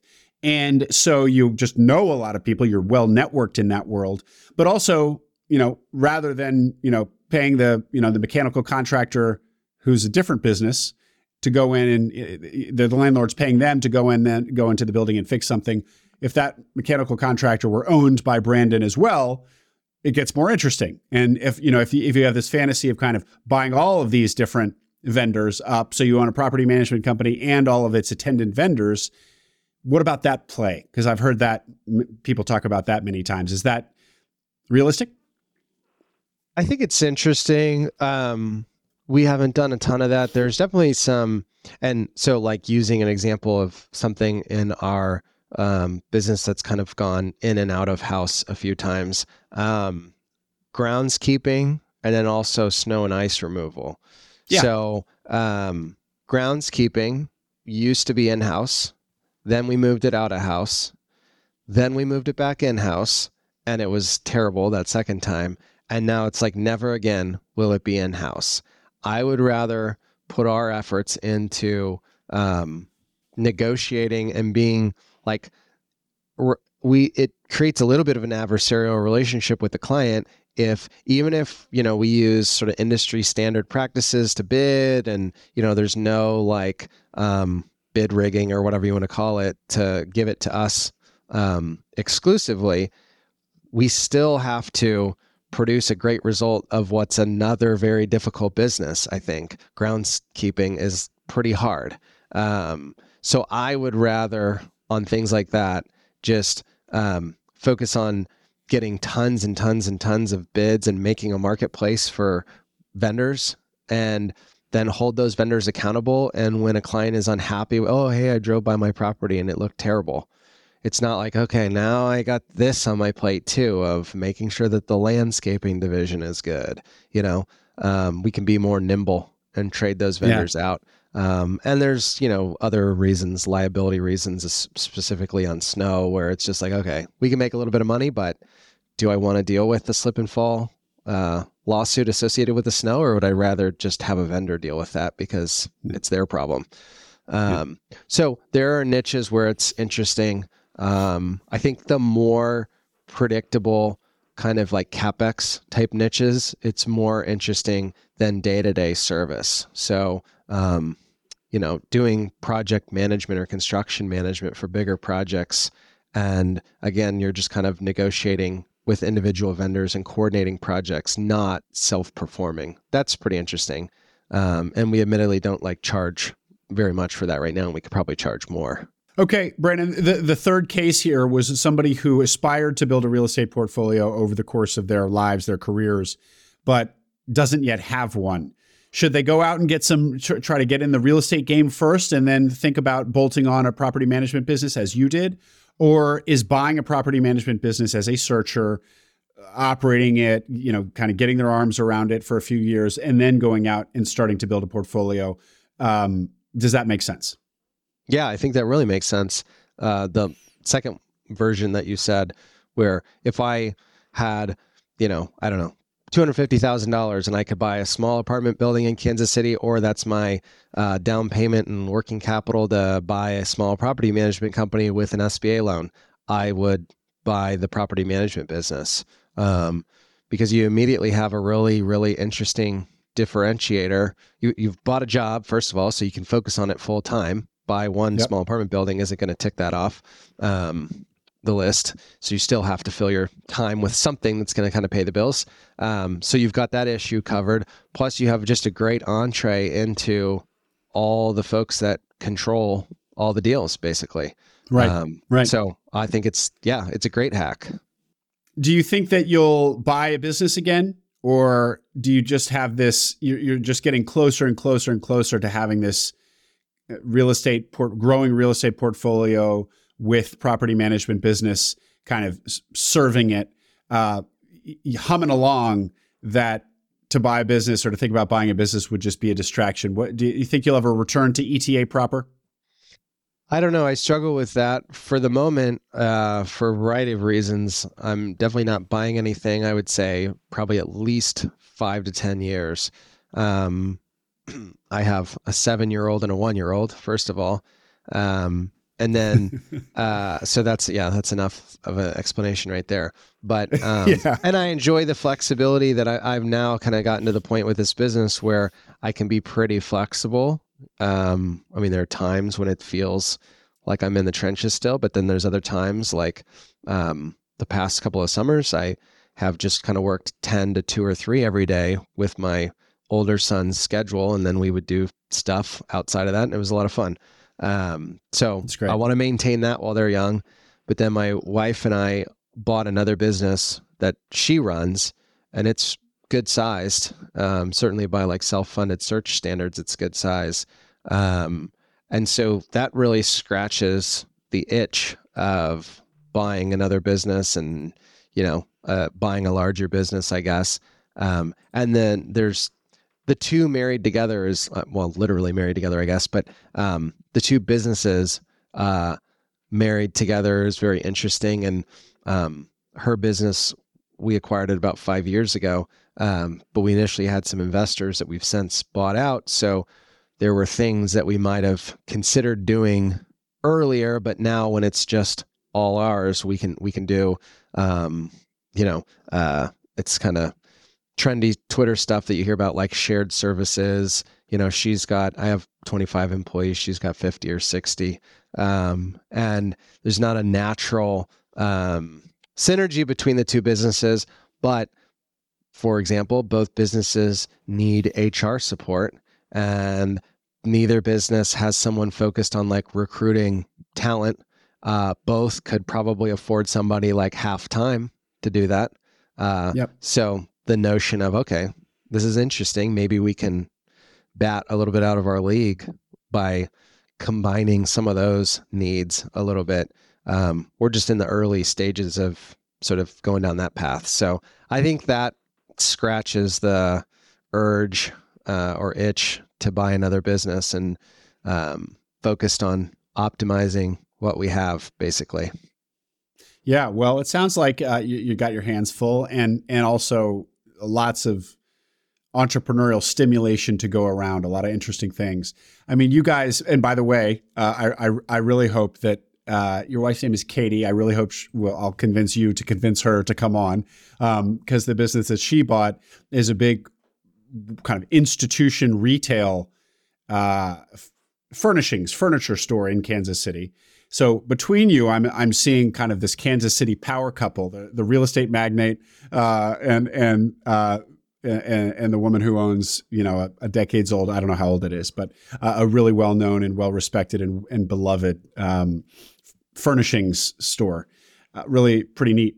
Um, what does so I, I feel like Brandon, it's fair to say without pumping your tires that this is going awesome for you. That it's it's really working out uh, well, and as maybe with a lot of small business acquisitions, it's been a little bit slower than maybe you wanted, but it's certainly going in the right direction. Uh, and you're starting to, as you just as you said an hour ago, you're starting to really feel the, um, that some good scales around the corner. Uh, what does it? What does a good outcome look like for you five or ten years from now? And are you on your way there? Yeah, I mean, I would like, um, I would like uh, a team. I feel like um, I have g- a good team, but there's some gaps, and I would like um, some of the things that I feel like I have to be involved with because we don't have the capacity uh, in house currently. Um, I would love to fill that in. So a great outcome would be to grow a little bit more to the level where uh, I felt like we could afford a few uh, additional kind of high level people. You know, we don't have like a CFO, and that's it's not a, necessarily a common title in a property management company, so that's not like surprising on the surface. But um, I would love to have, yeah, sort of a more sophisticated um, financial analysis team, basically. Um, so, yeah, I think just growing to the point that I can afford to grow our team uh, in some areas would be great. Um, and then to feel, I mean, this directly related to that, then I would feel like, like right now, if I was to go on vacation for a month, I would be worried. I would be checking in a lot. Just the classic kind of like small business type stuff. Um, I wouldn't feel like things were probably growing in my absence. Um, and I would love to sort of work on the business to the point that I didn't feel that way, basically, if I was gone. A little bit more of a um, self sustaining thing, not something that I have to swoop in and fix stuff, although I, you know, swoop in and make a lot of messes too. Um, so professionalizing and institutionalizing, um, and then ideally, most of that growth comes from properties and partnerships uh, of my own. So it's more principally owned than third party business as well. Anything I didn't ask you, Brandon, that you wanted to make sure that this this audience heard? Can't think of anything. Okay. Well, what is a, a good way for people to reach out if they're if they have a question for you? Sure, Twitter's good. X, uh, my handle is my last name, Laughridge, L A U G H R I D G E, uh, or email me, Brandon at northterrace.com. Great. I should say here that you did a a, uh, a thread on buying a business that went kind of viral back in 2020 uh, and got you, I guess, got you a lot of attention. I remember seeing it and I feel like it's I, have seen it more than once. Uh, I have it here in front of me, but it basically just lays out a compelling argument for ETA. This was, um, I don't know, just the normies and the masses got a hold of it, and it and it, and it went viral. But uh, I'll I'll link to it as well. It looks like it has six thousand bookmarks. Six thousand people oh, have that's crazy! I didn't it. know that number. yeah, that, that, that's actually the the of all the kind of KPIs of a tweet, that's the one that matters the most. Um, it's what people really want to save. So congratulations for for six thousand people um, pocketing one of the things. It was something you put out there. Well, anyway, thanks. I'll link to that in the notes. Twitter yeah. presence is kind of underwhelming as of late. I just uh, I don't know. Last six to twelve months, I've faded a little bit. So um, yeah, I un I unpinned that from my profile and then. Uh, nobody liked me anymore, so I, I faded away, I guess. well, maybe we'll juice your profile a little bit by linking to it in the notes. There we go. Brandon Laughridge, thanks for giving me so much of your time and being so transparent. Fascinating to learn about um, property management, real estate, ETA, and how they all work together. Thank you. I appreciate the opportunity. I love love the podcast. Thank you.